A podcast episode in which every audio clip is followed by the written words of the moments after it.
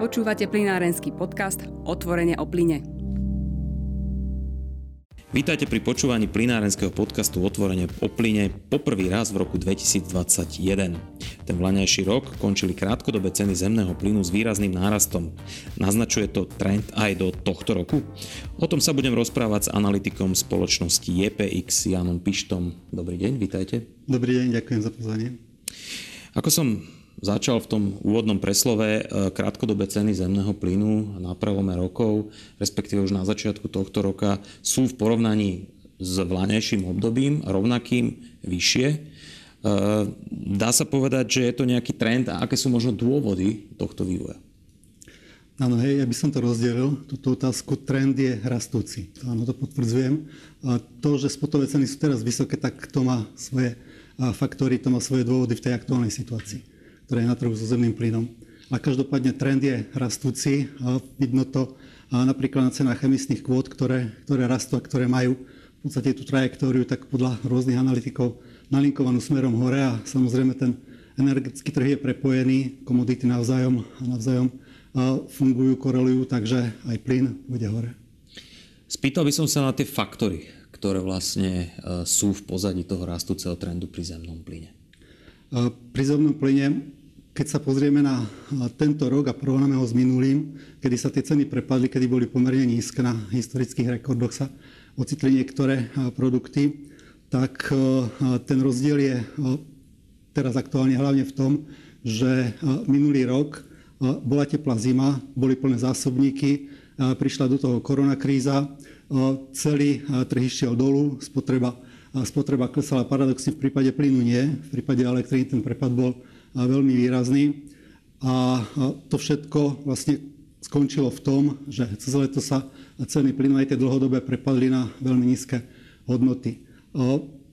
V Európe bolo veľa skvapalneného zemného plynu. LNG, LNG tankery ho privážali pomerne vo veľkom. Problém bol s tými LNG tankermi dokonca taký, že mnohí, mnohí odberatelia rušili svoje objednávky v Amerike pre e, ten prebytok. Teraz je situácia úplne iná. Teraz e, vlastne prišla e, prudká zima do Ázie, do Európy, dopyt prudko vzrastol a na trhu s LNG tankermi vznikol obrovský nedostatok. Tento nedostatok, tak ten rezultuje v tom, že tankery idú tam, kde je vyššia cena, to je Ázia, v Európe chýbajú. Pokles plynu, ktorý prichádza zo zásobníkov v LNG termináloch, klesol v Európe na polovicu Belgicko, Holandsko sú skoro na nule, v Anglicku je to na petine. Proste tento prílev je pomerne nízky. Plyn sa nahrádza ťažbou zo zásobníkov, ktoré síce pred nejakými dvomi, tromi mesiacmi boli pomerne naplnené. Teraz sú, už, teraz sú už tak na takom priemere, ale tá rýchlosť, ktorou sa vyprázdňujú tie zásobníky, je najväčšia za posledných 10 rokov možno.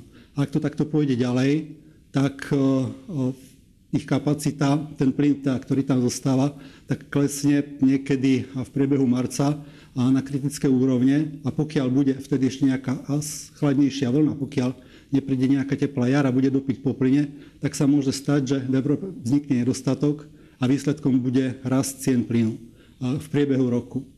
Kam by mohli e, ísť náhor? Kam by sa mohli vyšplhať? Teraz aktuálne sa možno pohybujú nejakých 17 až 18 eur. Môže to ísť nad 20? Na 20 to môže, môže celkom krásne vystúpať, to nie je tak ďaleko. Na 30 to je otázka. Fakt je, že napríklad spotové ceny plynu v Španielsku teraz nedávno boli okolo 60 eur, takže tá, tá, cesta, tá cesta hore je pomerne otvorená, pomerne vysoká. Ak toho plynu naozaj bude nedostatok, tak tie dlhodobejšie ceny plynu sa kľudne dostanú cez 20 eur. Mali sme tu pred 3-4 rokmi ceny okolo 25-27 občas to až k 30 išlo. Môže tento vývoj znevýhodniť pozíciu zemného plynu z hľadiska energetického mixu a možno aj z hľadiska aktuálnych debat, ktoré sú veľmi živé, predovšetkým v Európskej únii, o budúcnosti zemného plynu a jeho pozícii v energetickom mixe. Ja si myslím osobne, že tá cena by musela byť oveľa vyššia ako tých 25-30 eur, aby to plyn znevýhodnilo Situácia sa totiž zmenila práve kvôli emisným kvótam a práve kvôli ich cene, pretože tie, kým boli lacné tak a plyn bol drahý, tak v prípade energetického mixu to znevýhodňovalo spalovanie plynu pre výrobu elektriny. Uhlie bolo oveľa lacnejšie, efektívnejšie. Tým, že emisné kvóty sú drahšie a plyn zlacnel, tak ho to veľmi zvýhodnilo. Myslím si, že tá úroveň tá je niekde oveľa vyššie než tých 25-30. Ako teda vyzerá aj vývoj s emisnými kvótami? Hovorili ste, že takisto e, ich ceny rastú? Emisné kvóty teraz vstupujú do 4. regulačného obdobia a v, vlastne v 2016 a 2017 roku bola prijatá reforma MSR, Market Stability Reserve alebo rezerva tržnej stability, ktorá, ktorej hlavným cieľom je stiahnuť z trhu ten obrovský prebytok emisných kvót, ktorý tam vznikol. To sa, jej, to sa jej darí, začala fungovať v 2019 roku v 2020 sa ďalšie množstvo kvót presúva do tejto rezervy. No a výsledkom je rastie emisných kvót, ktoré ešte pred 4-5 rokmi sa hýbali niekde okolo 6-7 eur za tonu. Teraz už sú 35, už teda prekonali úroveň 35 eur za tonu a niektorí analytici očakávajú, že to pôjde až ku 40 eur možno až za 40 eur. No pri tejto cene je spalovanie uhlia pre výrobu elektriny oveľa menej efektívne ako spalovanie plynu. No a pokiaľ tento trend s emisnými kvótami v Európe zostane zachovaný, tak e, to jednoznačne bude plyn zvýhodňovať pred uhlím. Dá sa teda aj na základe tohto očakávať masívnejší prechod od uholných povedzme k plynovým elektrárňam v Európe? Dá sa očakávať niektoré uholné elektrárne, hlavne teda černouholné, ktoré sú už v podstate neefektívne, kde by spalovanie černého uhlia pre výrobu elektrín spôsobovalo stratu, tak tie stoja dlhodobo budú odstavené. A fakt je ten, že mnohé hnedouholné elektrárne, ktoré sú, boli budované blízko hnedouholných baní, tak tie idú ďalej. Tam je tá situácia úplne iná, tam tie sú pomerne lacné, tie vyrábajú. A to je možno aj dôvod, prečo emisné kvoty samotné tento trend nemajú šancu 100% zvrátiť preto vlastne nemecká vláda aj ostatné v Čechách sa teraz o tom diskutuje, prijímajú rozhodnutia o tom, že tieto uholné elektrárne odstavia v podstate akoby politickým rozhodnutím. Ukazuje sa, že ten trh, tá, tá cena tých emisných kvót nie je ešte stále dostatočne vysoká na to, aby, to vlastne, aby vznikli komerčné dôvody na odstavenie, odstavenie uholných elektrární. To znamená, že za aktuálnej situácie uholné elektrárne ešte dokážu efektívne fungovať? Tie, ktoré dokážu vyrábať, vyrábať najlacnejšie, áno, sú také uholné elektrárne, ktoré dokážu takto ísť. Pred e, niekoľkými dňami, e, alebo teda možno už aj dvoma týždňami, nastala v Európe situácia, že e, veľmi blízko bol blackout, hrozilo, toto riziko bolo veľmi, veľmi veľké. Hovorilo sa teda po tých nejakých analytických diskusiách po tom, čo to spôsobilo a najmä čo pomohlo predísť e, tomu blackoutu, čo vlastne tú Európu zachránilo pred tým najhorším scenárom, bolo zapojenie aj uholných elektrární, aj plynových elektrární, aj jadrových zdrojov, aby vyrábali elektrickú energiu. Možno si povedzme, že prečo k takémuto vývoju vôbec došlo? Ako to, čo sa stalo, tak to bola udalosť, ktorá sa nestáva tak často. Nevie sa ešte presne, čo to bolo. Rozpráva sa o tom, že niekde na Balkáne vznikla táto udalosť, ktorá mala rádovo 1, možno 2 gigawaty. Tá sa kaskadovite šírila do celej prepojenej európskej sústavy. Výsledkom bol ten, že niekde na hranici medzi Balkánom a Strednou Európou sa sústava rozpojila. Vznikli akoby dve samostatné sústavy, ktoré neboli prepojené. A zrovna v tom čase, keď došlo k tejto udalosti, tak e, ten tok elektriny bol e, z Balkánu do Európy, to znamená na Balkáne, na Balkáne bol mierny prebytok, e, v Európe, v Strednej Európe, v západnej bol mierny nedostatok a tým, že došlo k tomu prepojeniu, tak tento nedostatok sa v Strednej Európe prehlbil a to mohlo viesť k totálnemu blackoutu, povypínali by jednoducho ochrany, spotreba by bola vysoká, dopyt by bol vysoký, výroba elektriny nízka.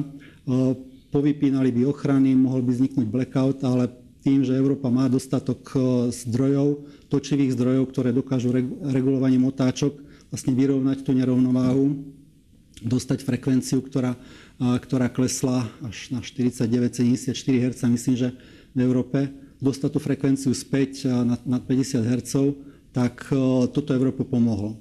A ešte raz hovorím, sústava je postavená na tom, že to, že to dokázali točivé stroje.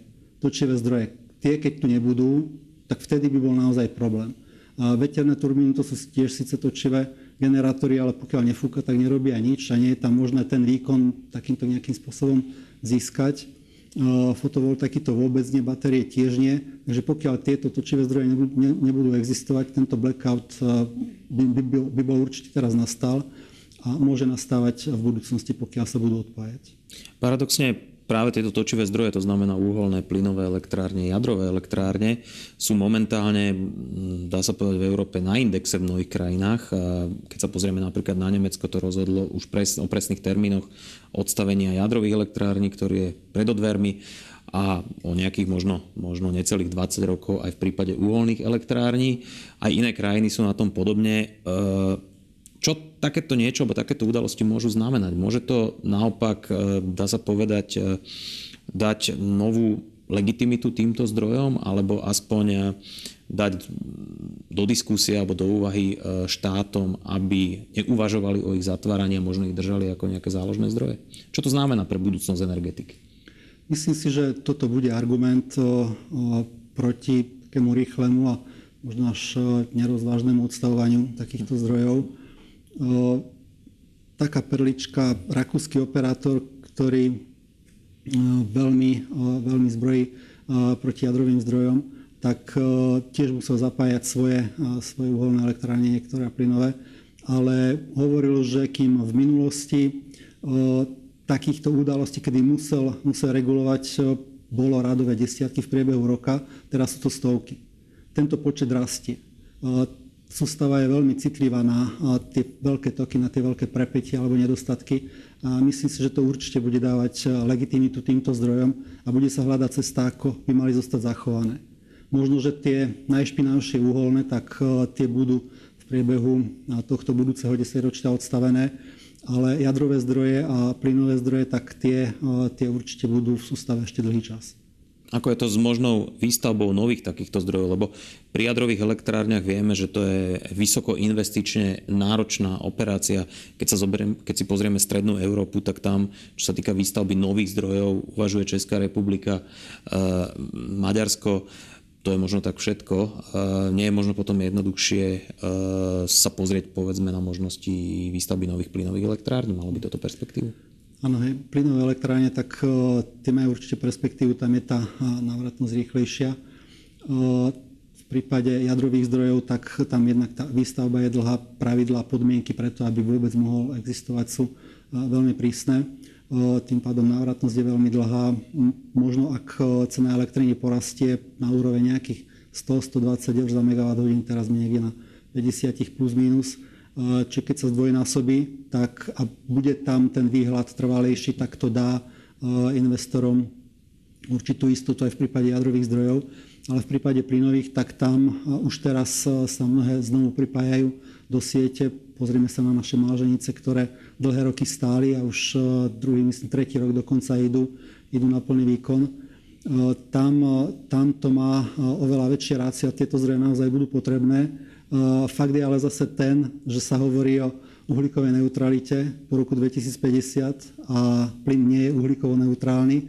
No a pokiaľ by v tom čase mali byť, mali byť odstavené aj tieto zdroje, zostanú nám z týchto točivých akurát jadrové, ktoré tiež teda Nemecko už budúci, budúci rok odstaví všetky.